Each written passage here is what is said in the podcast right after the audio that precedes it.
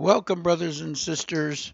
Uh, today, uh, before church, I received a note from my brother about fear and how it impacts our decisions and our actions. And at church, the pastor preached on faith and its power to transform our lives. And we know that faith and fear are in constant struggle for our attention, and the one that wins the battle dictates our daily life and how we walk with our Lord Jesus Christ. Brothers and sisters, we can allow fear to overwhelm us, preventing us from attending church, robbing us of glorious time in the house of the Lord, preventing us from worshiping Jesus in his house. Psalm 122, verse 1 says, I was glad when they said unto me, Let us go into the house of the Lord. But fear will shut that door in our face, barring us from that joy and gladness. As the pastor says, when you love someone, you want to spend time with them. And where better to adore Christ Jesus, but in his house, his abode, his sanctuary? Faith, on the other hand, strengthens us to get out of bed, to dress, and to be thankful for the loving spirit God has placed in us. 1 John 4 and 4 says, Ye are of God, little children, and have overcome them, because greater is he that is in you than he that is in the world. Faith opens the heart to the Holy Ghost, our great comforter. Faith will conquer fear. John 14:16 says, "And I will pray the Father, and he shall give you another comforter, that he may abide with you forever. Fear, on the other hand, if we allow it to rise up overshadowing us, will cause us to cross onto the other side of the street, avoiding a neighbor. Fear will diminish our ability to live out the second great commandment. In Matthew 22, verses 37 and 39, Jesus said unto him, Thou shalt love the Lord thy God with all thy heart, and with all thy soul, and with all thy mind. This is the first and great commandment. And the second is like unto it, Thou shalt love thy neighbor as thyself. If fear stops us from living out the second commandment, fear has caused us to be removed from the first great commandment.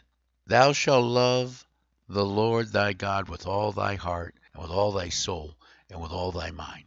The first great commandment. Fear's impact has come full circle when it impacts our relationship with our neighbor. Because if we are unable to live out the second great commandment, then the first commandment is also lost.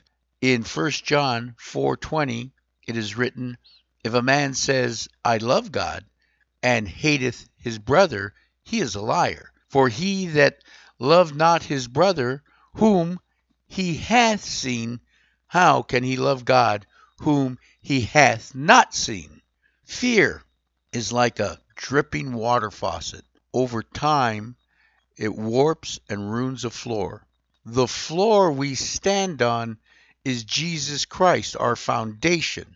So, brothers and sisters, we cannot wallow in fear, for fear will destroy our relationship with God Almighty. We must possess and profess faith in Jesus, for God hath not given us the spirit of fear, but of power and of love and of a sound mind.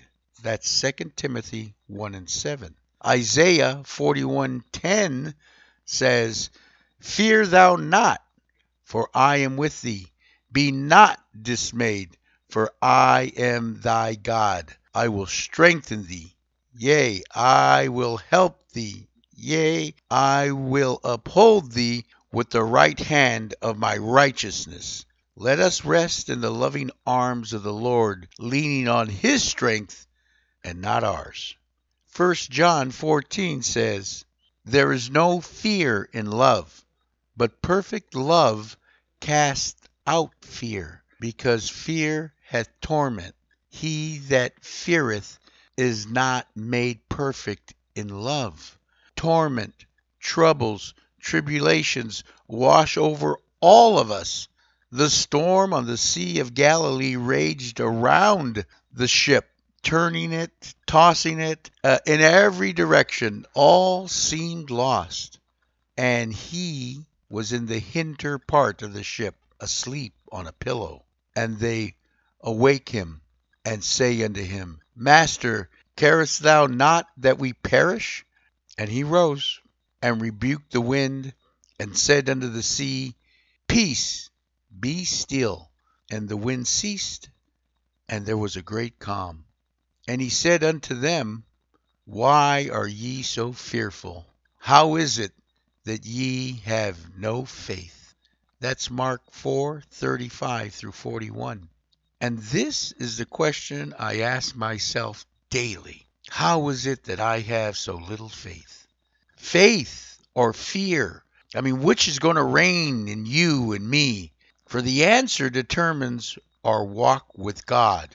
And I and I choose faith. I want to thank you for listening. I want to thank my brother for his note and my pastor for his preaching. Peace be with you, and God bless.